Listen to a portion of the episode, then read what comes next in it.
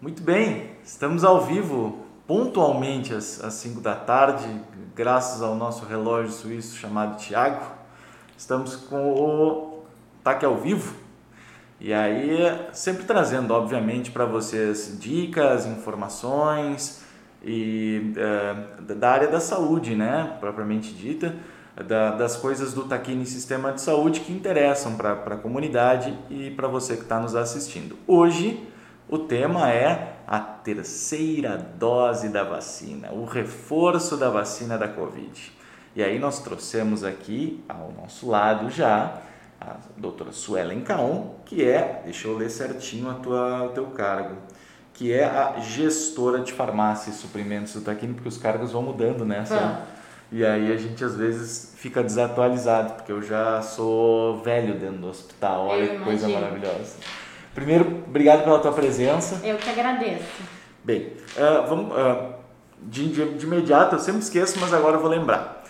Vou pedir para que vocês, se tiverem algumas dúvidas, a gente vai, vai colocando aí na, nos comentários do, do, do Facebook, que é onde a gente está transmitindo essa live, e a gente vai repassando para a Suelen. Eu estou com o celular para isso. E aí eu já começo a fazer algumas perguntas que a gente, obviamente, já tem selecionadas algumas perguntas para fazer para a Suelen, que é, e a primeira é a seguinte. Por que de uma terceira dose? As duas primeiras não, não foram suficientes para imunizar? O que, que aconteceu para a necessidade da terceira dose? Bom, então como a gente conversou na live anterior sobre a questão das vacinas, a diferença entre vacinas, toda a pesquisa nessa área de vacina de Covid ainda é muito nova, né? Mas uh, já estão sendo conduzidos alguns estudos que mostram uma certa dificuldade de algumas populações específicas em desenvolver ou em manter os anticorpos para se proteger contra a Covid. Então, assim, normalmente o que, que acontece, né?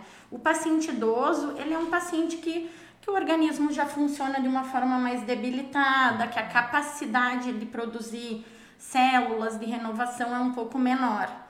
Então, nesse público, se observou que uma dose de reforço, uma terceira dose, como que está sendo feito agora, ela aumentava a capacidade do sistema imunológico de proteger contra a Covid. Por quê?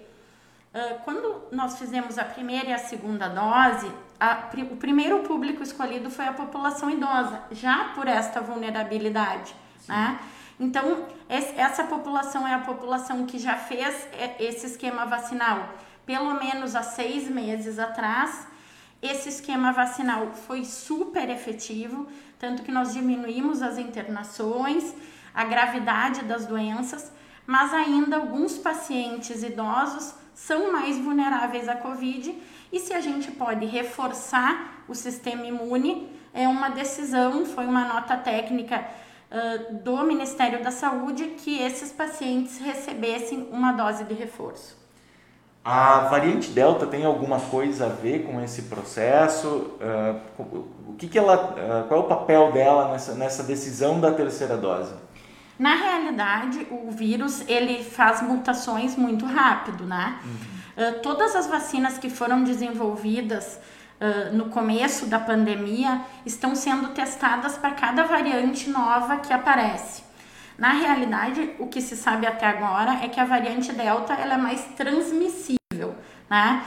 Uh, mas não necessariamente mas mais não nece grave. Isso, ah. mas uh, não é em função de uma variante que se resolveu fazer o reforço. Tá. O reforço tem muito mais a ver com a característica de imunidade do paciente que recebe a vacina do que propriamente com o vírus.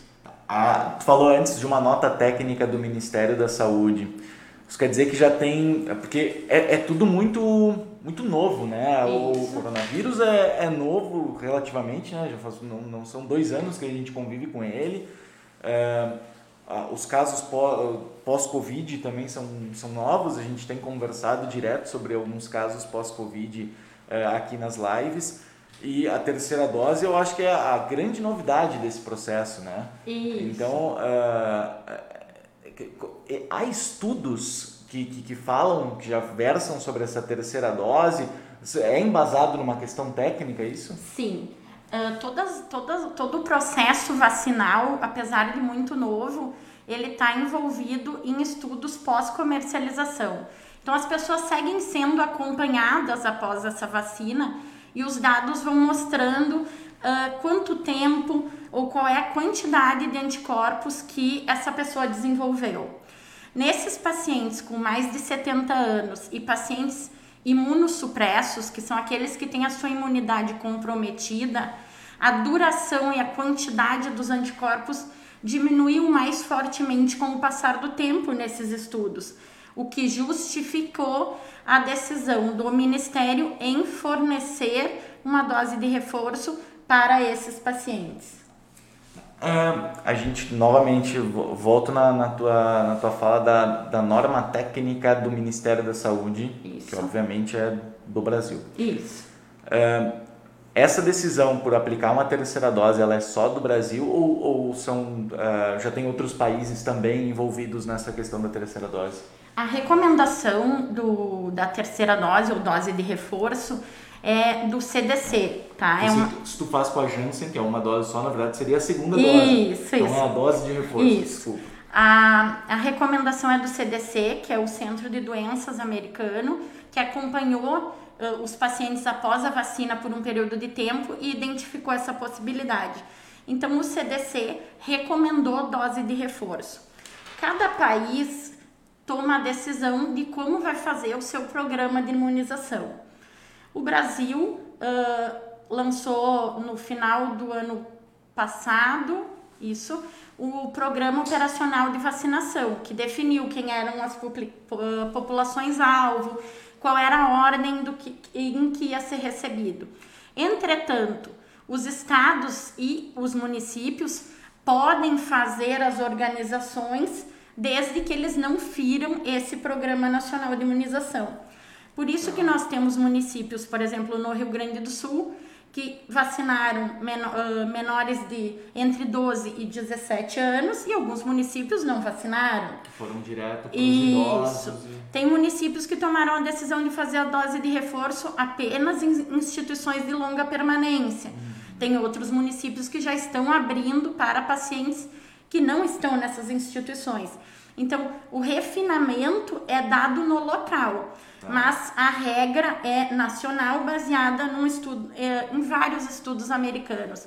São 12 estudos que embasaram essa recomendação do CDC.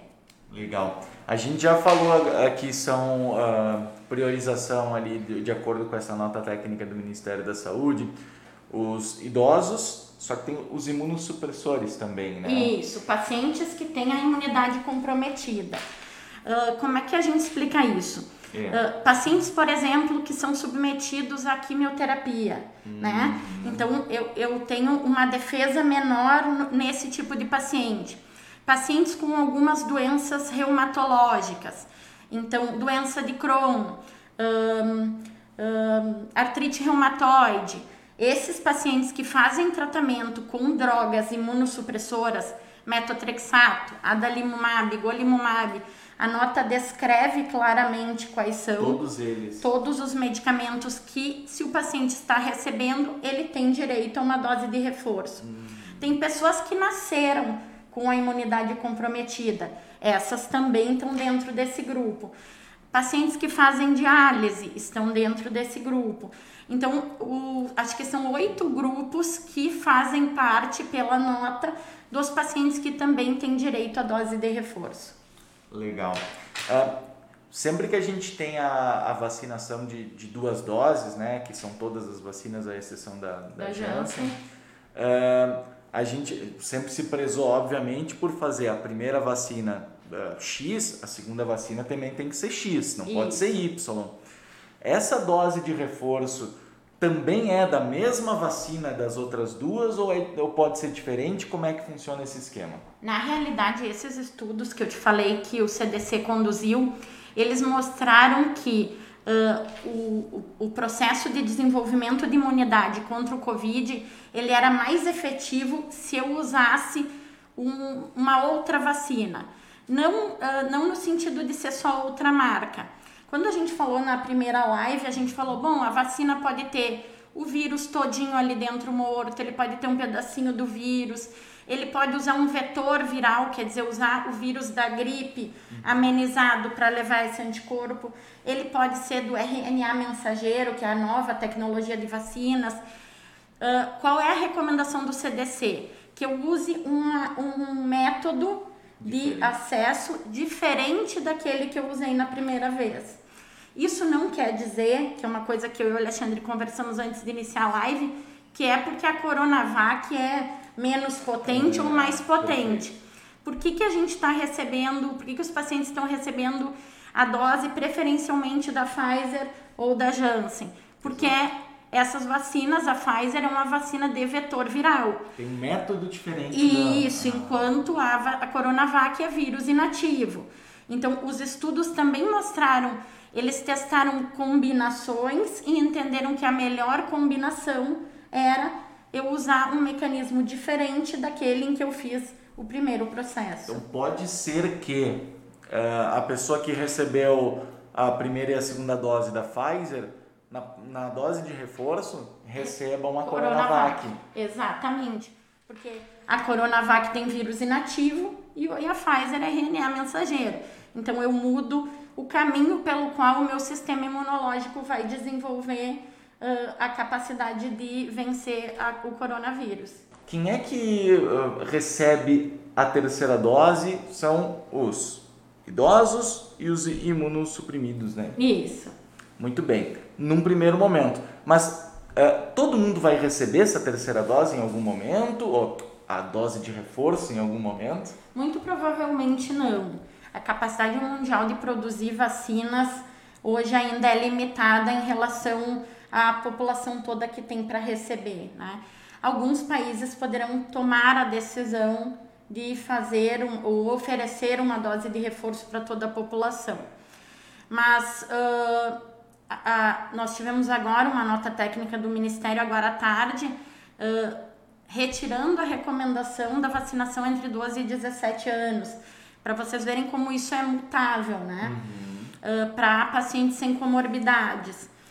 Haverá algum momento que também não sabemos precisar se é no ano que vem, se é daqui a dois anos, que provavelmente a vacina para o coronavírus vai entrar no calendário vacinal normal como se fosse uma vacina da gripe. E vai ser arbitrado um período de tempo em que a gente tem que refazer, fazer um reforço. Poderá ser anual, poderá ser semestral, mas isso tudo, como a doença muito nova e uh, antes da vacina do coronavírus, as vacinas levavam em média 20 anos para serem desenvolvidas a gente ainda tem um período de acompanhamento de números, de teste de casos, para conseguir identificar uh, qual é o melhor esquema. Uh, como é que num efeito global, como é que num efeito populacional é mais benéfico fazer um reforço, não fazer, uhum. quem realmente se beneficia. Sim, mas uh, como a gente falou, estudos já têm a comprovação de que a, é, essa dose de reforço é benéfica. É benéfica para todos os públicos estudados até agora. Sim, São pessoas entre 18 e acima de 70 anos. A avaliação, na verdade, é para entender se é uh, o benefício é uh, suficiente para que a gente consiga uh, vacinar a população X, Y, Z, Isso. a galera acima de 60, a galera acima de 50, 40, enfim. Exatamente. Uh, ou até, bom, o Brasil e alguns estados dividiram também, em outros, em outros momentos, dividiram entre cargos funcionais, por exemplo, os professores, os Isso. magistrados, os profissionais da saúde, uh, que alguns deles uh, ganharam prioridade em determinado momento. E, enfim, essas definições vão ocorrer com o passar do tempo, à medida em que essa dose de reforço for disponibilizada para outros públicos que não os idosos e Exatamente. os Porque aí o número de pessoas envolvidas no mesmo estudo aumenta e nós conseguimos ter a real dimensão de qual é o benefício, a que custo esse benefício possa ser aplicado, né?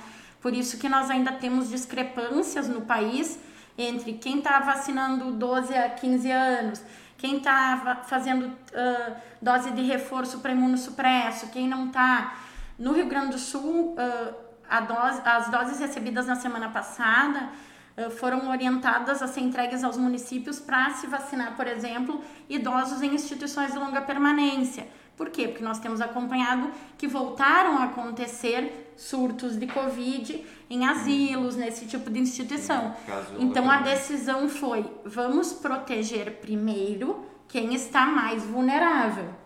Né? Se houvesse uh, sobra de vacinas no quantitativo e nós pudéssemos escolher, eu acho que a maioria da população escolheria receber essa dose de reforço. Mas nesse momento a gente pesa a situação em prol do bem comum. Perfeito. Então eu, eu vou perguntar e vou responder e tu vai me corrigir se eu estiver errado. Tá? Perfeito. Tá? É, eu não sou idoso e não sou imunossupressor. Quando eu vou receber a minha dose de uh, reforço? Depende da quantidade de doses que forem disponibilizadas no seu país. Exato. Talvez chegue uma versão da vacina 2021 antes de tu estares elegível a receber uma dose de reforço. Perfeito. 2022, no caso. Isso, opa, Uau. errei o ano. Paramos Tô presa na pandemia. Maravilhoso. Enfim, você, ah, daqui a pouco, ano que vem, você já tem que receber uma nova dose ah, antes de ter que receber essa dose de reforço Exato. extra e tudo mais. Exato. Bom, Suelen, acho que a gente conseguiu esclarecer bastante daquilo que a gente estava proposto aqui. Perfeito. É, te agradeço mais uma vez a presença e dizer para vocês que nos assistiram que a, a Suelen eu vou obrigar ela a ficar disponível durante toda a semana para vocês colocarem os seus suas perguntas aí na, na, nos comentários do, do, do Facebook para que ela nos ajude a responder, porque eu sozinho não vou conseguir responder nada. O Thiago, quanto menos, né, Tiagão? É. Não, muito menos. Muito bem, Sueli, mais uma vez obrigado. Eu que agradeço. E era isso. Uh, paramos por aqui no nosso ataque ao vivo e voltamos na semana que vem com mais conteúdo, informação e dicas a respeito de saúde para vocês. Minha máscara está caindo. Aí, pronto. Até mais.